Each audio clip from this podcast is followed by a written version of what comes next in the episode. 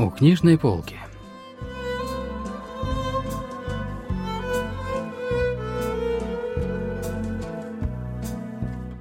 Рассказ «В пустыню» писательницы Чон Сонан.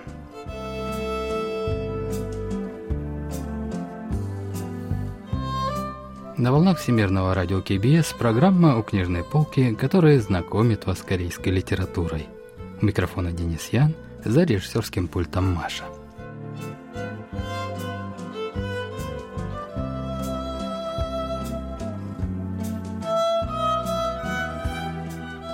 Научно-фантастический рассказ писательницы Чонсон Нан «В пустыню» был опубликован в 2020 году.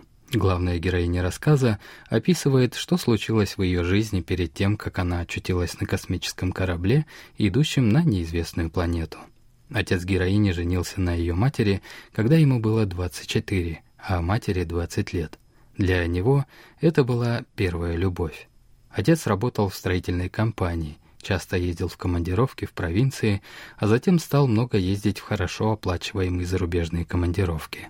Работал в Мексике, Саудовской Аравии. Двухнедельный отпуск он мог брать раз в четыре месяца, чтобы приехать в Корею. Однажды, вернувшись из Саудовской Аравии, отец заговорил с героиней о пустыне. Этот диалог полностью изменил ее жизнь.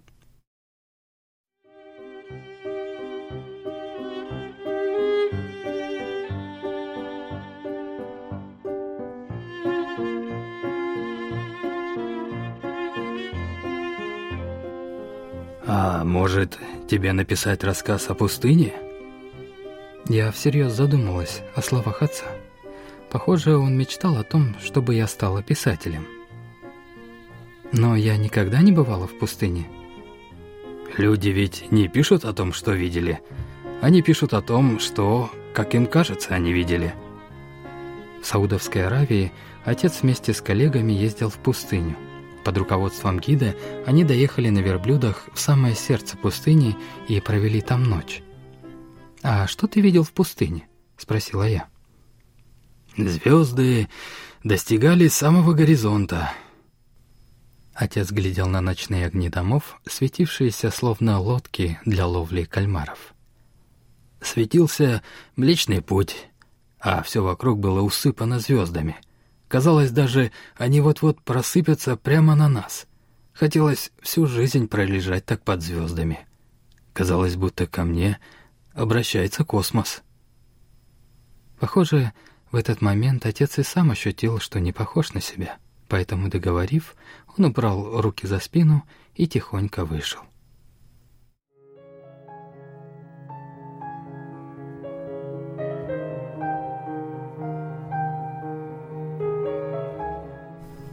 Еще долго я стояла на балконе и представляла нависшие над горизонтом звезды, но в мыслях мне больше представлялось не ночное небо пустыни, о котором говорил отец, а долгий и одинокий путь, проделанный этими звездами в космосе, прежде чем их сияние достигло нас. Вместо художественного воображения, на которое надеялся мой отец, я мыслила подобными пустыми мечтаниями о космосе. Слова отца выбросили меня в космос, в тишину, наполненную одними вибрациями.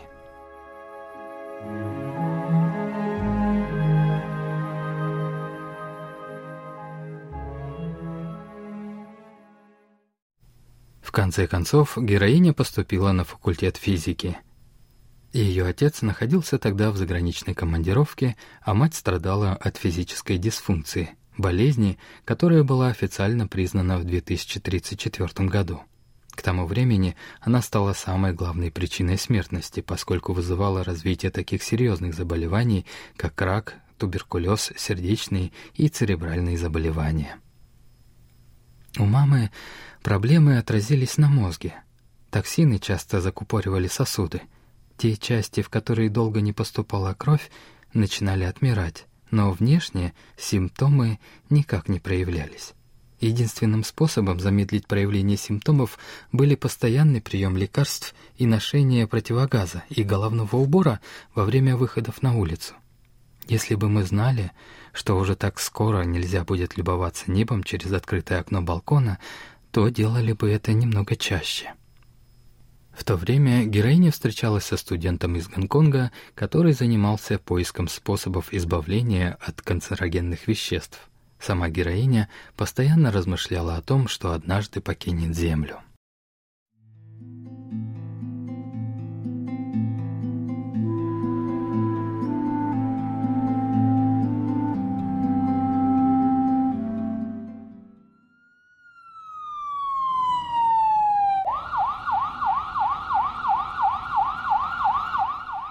Однажды матери героини стало плохо.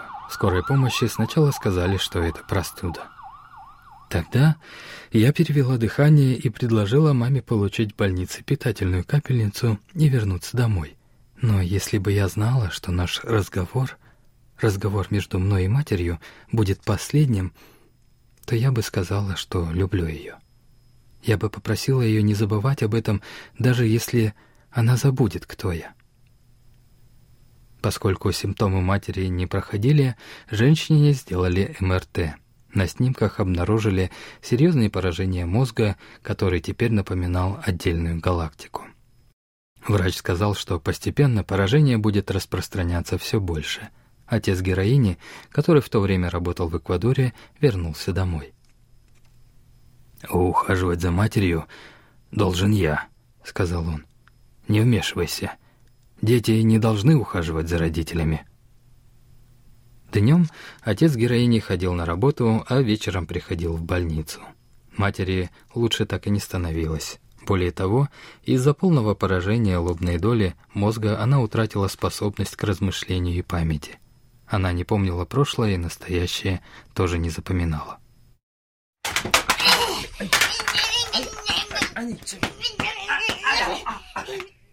Сиделки часто сменялись, а иногда не выходили на работу безо всякого предупреждения, поэтому юной героине часто приходилось бросать свои дела, чтобы позаботиться о матери.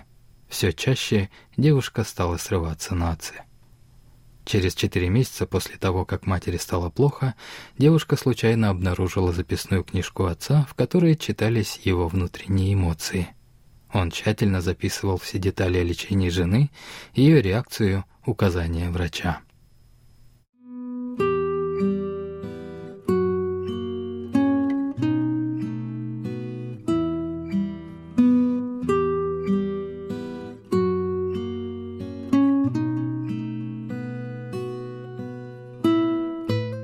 В блокноте отец не писал о своих чувствах, но подчеркивал или обводил комментарии «не помнит» или часто плачет. Дрожащие – Медленно проведенные линии выглядели одинокими. Я долго смотрела на этот блокнот, затем провела рукой по сохранившим дрожь линиям. Это были следы его внутреннего мира. Со временем мать героини стала вести себя мягче и, возможно, понимала, что человек, который о ней заботится, имеет с ней крепкую связь, хотя и не могла вспомнить отца. После окончания университета героиня готовилась к поступлению на работу в Центр воздушных исследований, поэтому в больнице практически не появлялась. Отец же проводил с матерью много времени. Он рассказывал ей о начале их семейной жизни, придумывал совместные воспоминания из зарубежных поездок. Отец рассказывал о стаях китов в Тихом океане Эквадора, о двойной радуге в мексиканском каньоне Сумидера — о путешествии к северу по горам Эль-Хиджаз в Саудовской Аравии и возвышенности надежд, к которой они приехали. «Помнишь, как ты упала там, а я посадил тебя на спину? Помнишь?» — спрашивал отец. Отец бесстрастно придумывал не настоящие воспоминания, а мать сначала долго смотрела на него, не в силах что-либо вспомнить, а потом все-таки говорила. Да, так и было. Возможно, это была ответная жалость по отношению к мужчине, который изо всех сил что-то ей рассказывал, но иногда, соглашаясь с воспоминаниями отца, мама озарялась таким необыкновенным взглядом, как если бы действительно вспоминала эти события. Больше всего мама реагировала на воспоминания о пустыне. «А помнишь тот день, когда мы путешествовали по пустыне? Ты и я?» — спросил отец. — Вокруг был один песок. Да, помню. Мы видели там Млечный Путь, и звезды доставали до самого горизонта. Мы вместе лежали на земле, бесконечно смотрели на звездное небо и не хотели, чтобы наступало утро. Не помнишь? Помню. Мы ведь решили приехать туда снова. Это ты тоже не помнишь? Помню. Давай поедем туда, когда тебя выпишут. Не знаю, действительно ли они договорились поехать туда снова, но мать кивнула головой и протянула отцу мизинец в знак обещания, а воспоминания отца в этот момент действительно стали настоящими, по крайней мере для матери. Через 10 лет после этих событий героине довелось побывать в пустыне самой в рамках воздушных учений, в которых она участвовала. Учения обернулись в борьбу за выживание с песчаным ветром и постоянными погодными переменами – После долгих хождений по пустыне с одним лишь компасом и иссякавшими запасами воды девушке все-таки удалось чудом найти своих коллег и закончить учение. Вскоре они оказались в близлежащей деревушке, где остановились на ночлег у местного жителя Карима. На стенах его дома висели фотографии туристов, которые там побывали. Последние фотографии относились к 2027 году. Отец героини приехал в Саудовскую Аравию в 2028 году. «А что в основном смотрели люди, которые приезжали сюда?» — спросила я у Карима. «Пустыню, конечно. Не знаю, как в других регионах, но здесь ничего нет, кроме пустыни. Половина из них приезжали посмотреть на пустыню со стороны». После этих слов я снова смотрела фотографии — на фотографиях до 2022 года люди стояли посреди пустыни, но на более поздних снимках все фотографировались перед этим домом в момент расставания. А потом экскурсии по пустыне перестали проводить? Да, потом больше никто не мог сюда въезжать. Это был наш хлеб, поэтому мы расстроились больше всех. Пустыня не подпускала к себе людей, а против воли природы не пойдешь иначе это приведет к смерти», — пояснил Карим.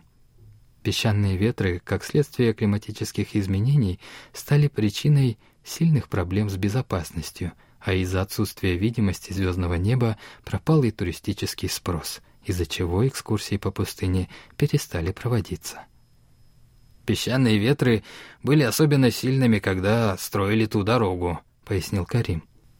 Тогда как раз приезжали люди из Кореи, но они выходили на улицу только по работе. Иногда они доезжали до деревни, чтобы пропустить с нами по рюмочке. Тогда мы, конечно, много говорили о пустыне, о здешних красотах и звездном небе. Но никто из них не видел этого вживую. Мы просто говорили, иначе это место казалось бы слишком страшным и суровым. «А вы видели звездное небо в пустыне?» «Не видел», я тоже слышал лишь от отца, отец слышал от своего отца о том, как великолепно ночное небо пустыни. Звезды висят над самым горизонтом.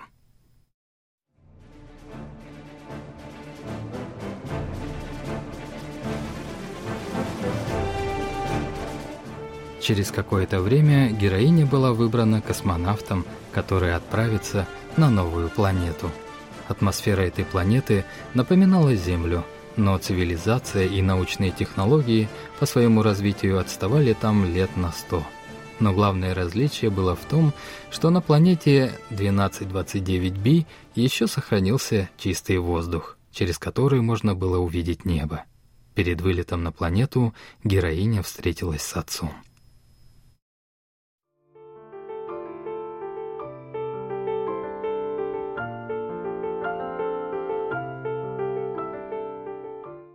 «Как ты полетишь в космос? Там же дорог нет?» — спросил отец. Раньше казалось, что он всегда будет оставаться молодым, но его голова неожиданно побелела, а лицо усилили пигментные пятна. «Это все равно, что плыть по морю. Там ведь тоже дорог нет, но корабль получает маршрут», — ответила я.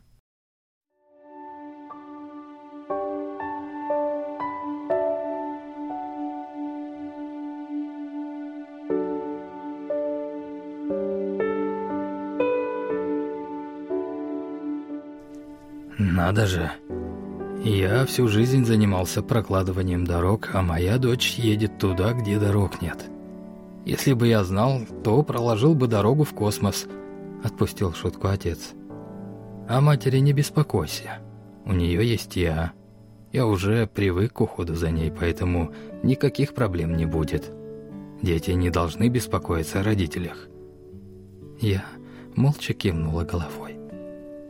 Где бы ты ни была, дорога — это всегда путь, которым ты идешь, и он всегда одинок. Нужно идти, отбрасывая одиночество в сторону. Если ты возьмешь его с собой, то дорога может легко обрушиться. Понимаешь? Объяснил отец.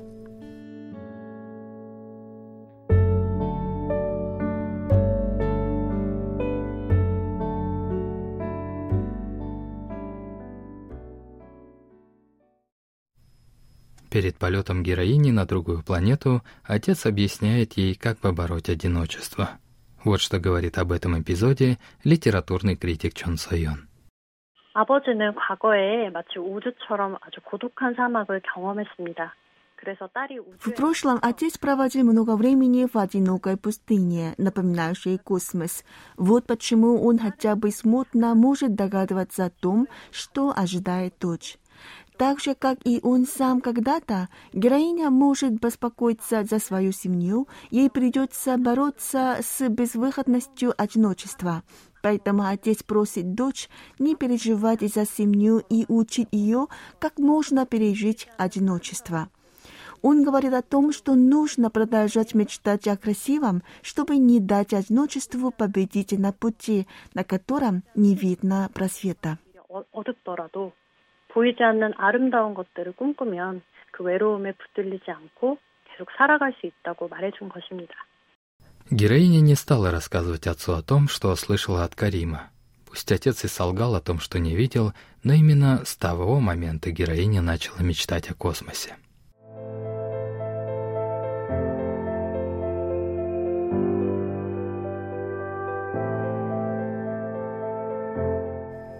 Я сказала отцу, что нельзя написать о том, чего не видел. Но сама я мечтала о космосе, которого тоже не видела. Я лечу туда, где никто раньше не был, а отец, закончив свой долгий путь, осел в мире, где сосуществовало только настоящее. Чтобы добраться на ту планету, мы направили туда чертеж телепорта. Прошло много времени, но мы все-таки смогли завершить задание на этой планете. Мы будем стараться найти там воздух, утраченный на Земле. Я буду стремиться к той планете со скоростью своих сообщений, отбрасывая одиночество в космос, чтобы не дать себя победить. Есть ли там еще звездные пустыни? Мечтаешь ли ты по-прежнему о пустыне?